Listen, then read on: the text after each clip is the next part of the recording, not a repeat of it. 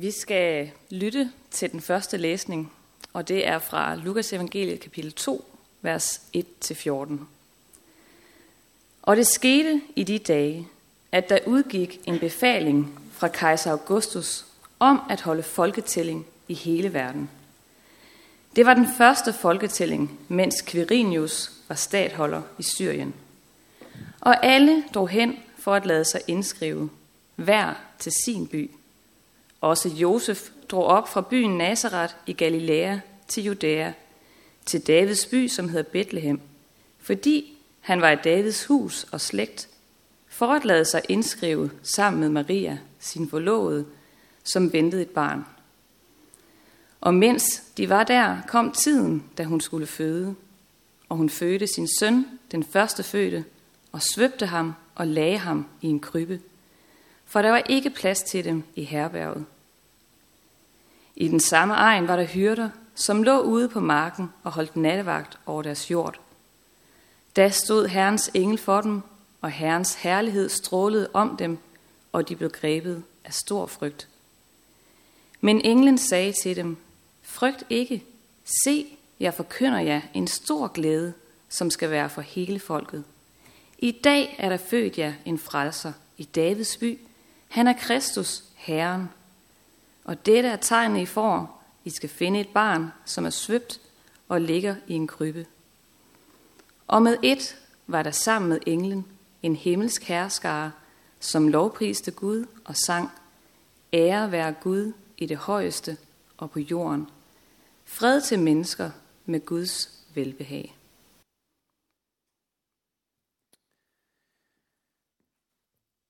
Prædiketeksten øh, til i dag, som Birgit lige har, øh, har læst, den blev der jo prædiket over til gudstjenesten i går. Øh, så jeg har i stedet lavet min prædiken tage udgangspunkt i øh, den gammeltestamentlige læsning fra øh, Esajas' bog, kapitel 9, vers 1-6. Og den lyder sådan her.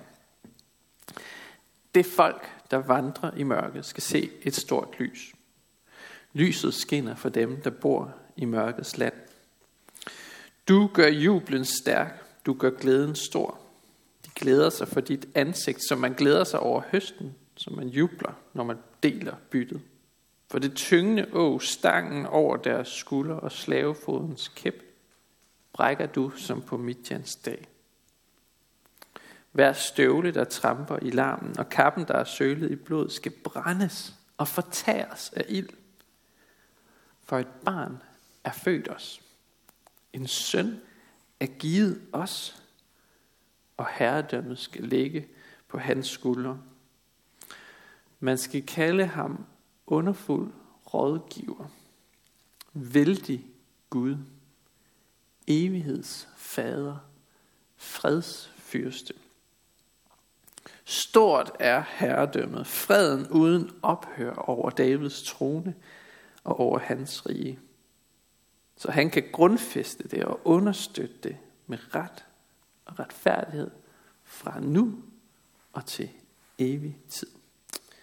Amen. Lad os bede kort sammen. Kære himmelske far, tak fordi dit ord er levende og virksomt. Jeg beder dig om, at vi må tage imod det. Åbne vores ører og hjerter for, hvad du vil sige til os den juledag. Amen. Den øh, 21. December var øh, årets korteste dag. Øh, her i Skjern, der varede dagen 6 timer og 56 minutter.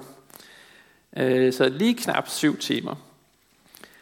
Det er ikke meget lys, vi får at se. Slet ikke, når landet så ovenikøbet i købet er dækket af skyer de fleste dage. DMI de skrev en nyhed, øh, at det havde været en usædvanlig solfattig øh, december måned i år. Den 20. december havde der kun været 2,1 timers sol øh, i Danmark. Sådan landsdækkende i hvert fald. Heldigvis så er det blevet anderledes her de sidste par dage, øh, og øh, solen er tittet godt igennem, og især her i dag stråler solen fantastisk. Men man kan altså godt sige, at vi som danskere er et folk, der vandrer i mørket. Vi bor i hvert fald et sted på kloden med en mørk vinter. Esajas han taler også om et folk, der vandrer i mørket. Men det er ikke antallet af solskinstimer, han taler om. Men et folk, der er i trængsel. Et folk, der gennemlever en svær og mørk tid. Der var øh, på Esajas' tid overhængende fare for krig med landene omkring Israel. Der var nærmest trusler imod Israel fra alle sider. Og til dette folk, der siger Esajas, der er håb. Håb om Jerusalems frelse. Håb om Guds trofasthed mod det her folk. Og håb om en kommende frelser, der skal komme af Davids slægt, står der. Han profeterer altså om et stort lys, der skal skinne for dem, der bor i mørkets land. Den 21. december var ikke bare den korteste dag i år. Det var også en helt særlig dag på en anden måde. Der skete noget den 21. december på nattehimlen i Danmark, som man ikke har set i over 800 år, siden 1200-tallet. Og det var, at øh, planeterne øh, Jupiter og Saturn, de stod så tæt på hinanden på himlen, at det så ud som et stort lys. Øh, jeg gik op på vores øh, hvad hedder det, altan og prøvede at se, om jeg kunne se det her den 21. Det kunne jeg desværre ikke, fordi der var overskyet. Men den 22. der fik jeg et, øh, et lille billede af det, og øh, jeg har taget det med. Øh, vi kan prøve at tage det op, og så se om, øh, altså det er ikke så tydeligt igen, men man kan faktisk godt se lige over flagstangen, at, øh, at der mødes planeterne Jupiter og Saturn. Og det er det kraftigste lys på himlen, ud over solen og månen selvfølgelig, den dag. Øhm, en af mine teologiske forbilleder, han hedder Hartwig Wagner. Han er også sådan en dygtig amatørastronom. Øh, og han har faktisk sit eget observatorium ude i sin have, som han har vist mig en dag, og vi har kigget på stjerner sammen. Han er meget optaget af himlen. Både nattehimlen, men også himlen med stort H. Og han har undersøgt en hel masse øh, om stjernen over Bethlehem og han har skrevet lidt om det. Og han skriver i en artikel, at Jupiter og Saturn mødtes hele tre gange i år 7 før vores tidsregning, som antagelig er det år, hvor Jesus blev født. Fænomenet, det havde astronomer i det, der nu er Irak, beregnet året før. Det har man fundet på sådan nogle lertavler med kileskrift. Og på det tidspunkt, der anså man, det, det er Wagner, der, der skriver det her, på det tidspunkt anså man Jupiter for at være verdens herskerens stjerne, og Saturn for at være Israels skytsstjerne. Og det her planetmøde, det fandt sted det år i stjernebilledet Fiskene, som var symbolet på tidernes ende. Så derfor er der gode grunde til at antage, at netop dette planetsammentræf var årsag til vismændenes rejse til Jerusalem. Citat slut. Er det ikke fascinerende? det synes jeg virkelig. Øh, vi kan se op på himlen, og muligvis, muligvis se den planetkonstellation, der viste vej til Jesus.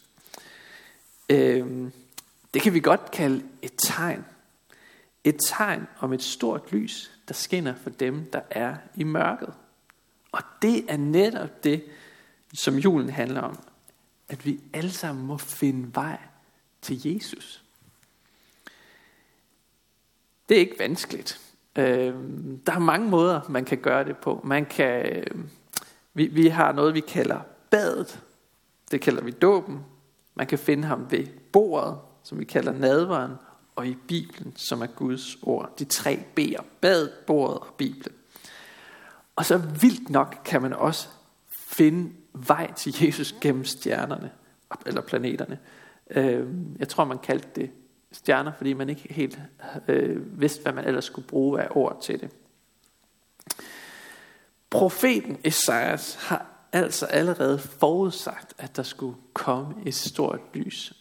Og så siger han noget mærkeligt. Han siger nemlig, at det her store lys, det skal være et barn. Et barn. For et barn er født os, skriver han.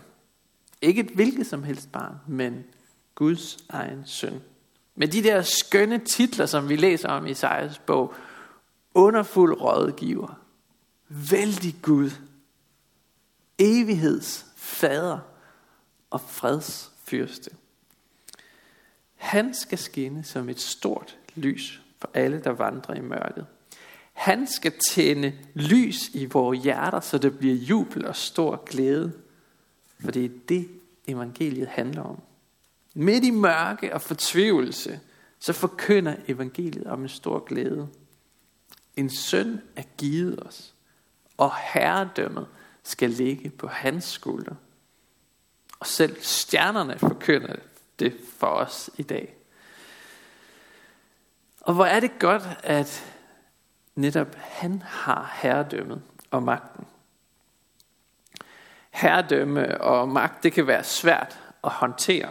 Øhm, og i de forkerte hænder, så kan magt være ødelæggende. Men i hænderne på den store fredsfyrste, der kan vi ånde lettet op. Det er godt, at den underfulde rådgiver har herredømmet. Det betyder nemlig, at han tager skraldet. Hvis man som barn kommer til at ødelægge naboens vindue med en bold, så er det ikke barnets ansvar at gøre det godt igen. Nej, det er den voksnes ansvar. Den voksne, der har myndigheden og herredømmet over barnet. Og på samme måde er det med Gud og os. Han har herredømmet og myndigheden, og det betyder, at han har ansvaret. Og vi skal ikke bekymre os om det længere. Det er i hans hænder. Vi kan overlade det til ham. Og så står der det her særlige ved Jesu herredømme, at det er fra nu af og så til evig tid. Og øhm, det er bare lidt svært at forstå. øhm, for det første, så det her med nu. Altså, vi tror som kristne på, at Jesus han har al magt nu og her. Øhm, han er ikke sådan en, øh, en Gud, der har skabt verden, ligesom en urmager, der skaber et ur, og så er det ligesom færdigt, og så overlader han ligesom det til os, og så har han forladt øh, skuden, og vi har, ser ham aldrig mere igen. Nej, sådan er Gud ikke. Han er, han er aktivt, han er involveret, han regerer nu i den her verden. Det er det første. Altså, det er noget, der er en virkelighed nu. Og det andet, det er, at herredømmet, det ophører ikke. Det er evigt. Og evighed, det er et af de der begreber fra Bibelen, som bare sprænger alle rammer. Men jeg vil gerne prøve at illustrere det lidt i dag. Så derfor har jeg taget et reb med. Øhm, og nu skal vi lige prøve noget, fordi det, den her illustration, den fungerede altså bedst, hvis I havde været her i kirken. Men nu øh, er I her ikke, og jeg er hjemme, så nu skal vi prøve at skifte til et andet kamera, som jeg har her op. Kan vi det? Har vi gjort det nu? Yes, okay. Prøv at se, jeg har taget et ræb med her. Og øh, hvis I nu forestiller jer, at man bliver født øh, her, så bliver man konfirmeret her, så bliver man måske øh, gift, og man får nogle børn, og så på et eller andet tidspunkt, så, øh, så ender livet her på jorden, og man bliver begravet. Så skal I forestille jer, at evigheden, den ligesom fortsætter. Og nu tager vi lige og vender kameraet rundt. Sådan her.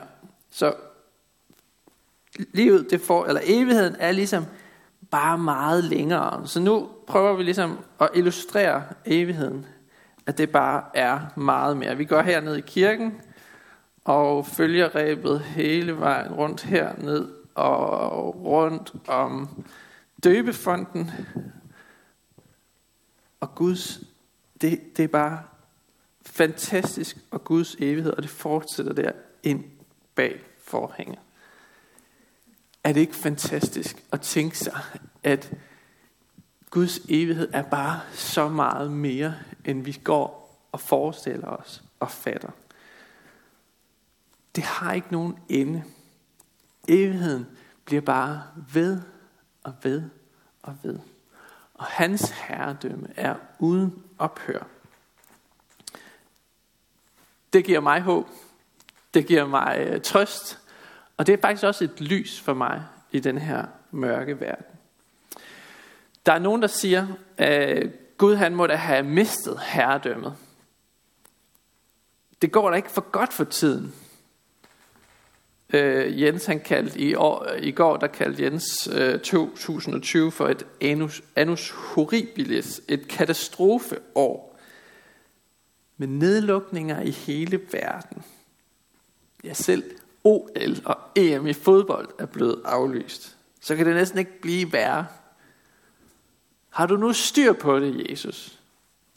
Ja, det har han. Det har været et mærkeligt år, men Jesus er i kontrol. Vi har virkelig erfaret på egen krop, at vi ikke kan planlægge ret langt frem. Og det er ikke os, der er herre over situationen. Og derfor så er det godt, og kan være godt at blive mindet om, at Jesus har herredømmet. Og Gud siger til os, når jorden og alle dens beboere ryster, holder jeg den søjle på plads. Det står der i Bibelen. Og det er også godt at høre englens ord. Frygt ikke. Frygt ikke. Se, jeg forkynder jer en stor glæde, som skal være for hele folket. Julens budskab om et stort lys for det folk, der vandrer i mørket. Det er et godt budskab for os, for det budskab har vi brug for. At Gud han blev menneske. At Gud kom til os for at give os håb. Ikke bare håb om frelse fra sygdom, men frelse fra døden.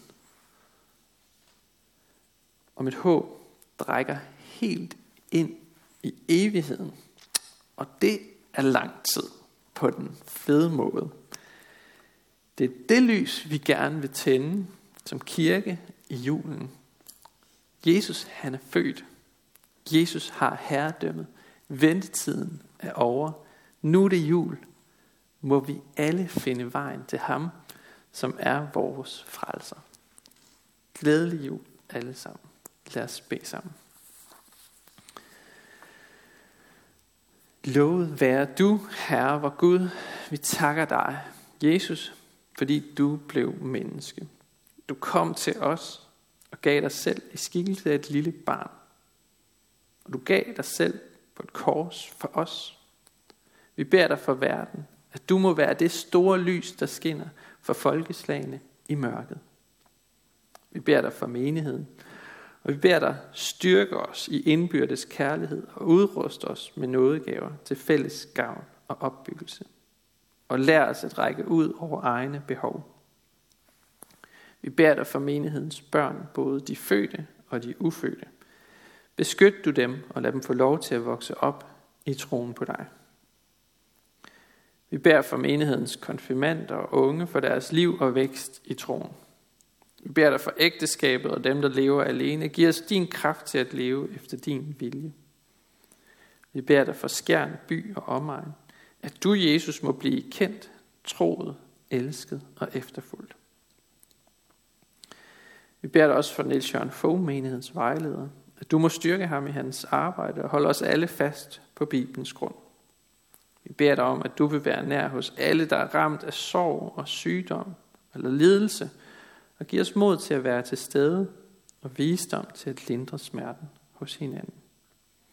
Vi beder dig for din kirke. Lad budskabet om dig, Jesus, spredes over hele jorden og styrk dem, som forfølges for dit navns skyld. Vi beder for vores folk, for alle, der er blevet betroet magt og autoritet. Hjælp dem og os til at værne hinanden mod uret og vold, og kom så snart og gør alting nyt, Jesus. Amen.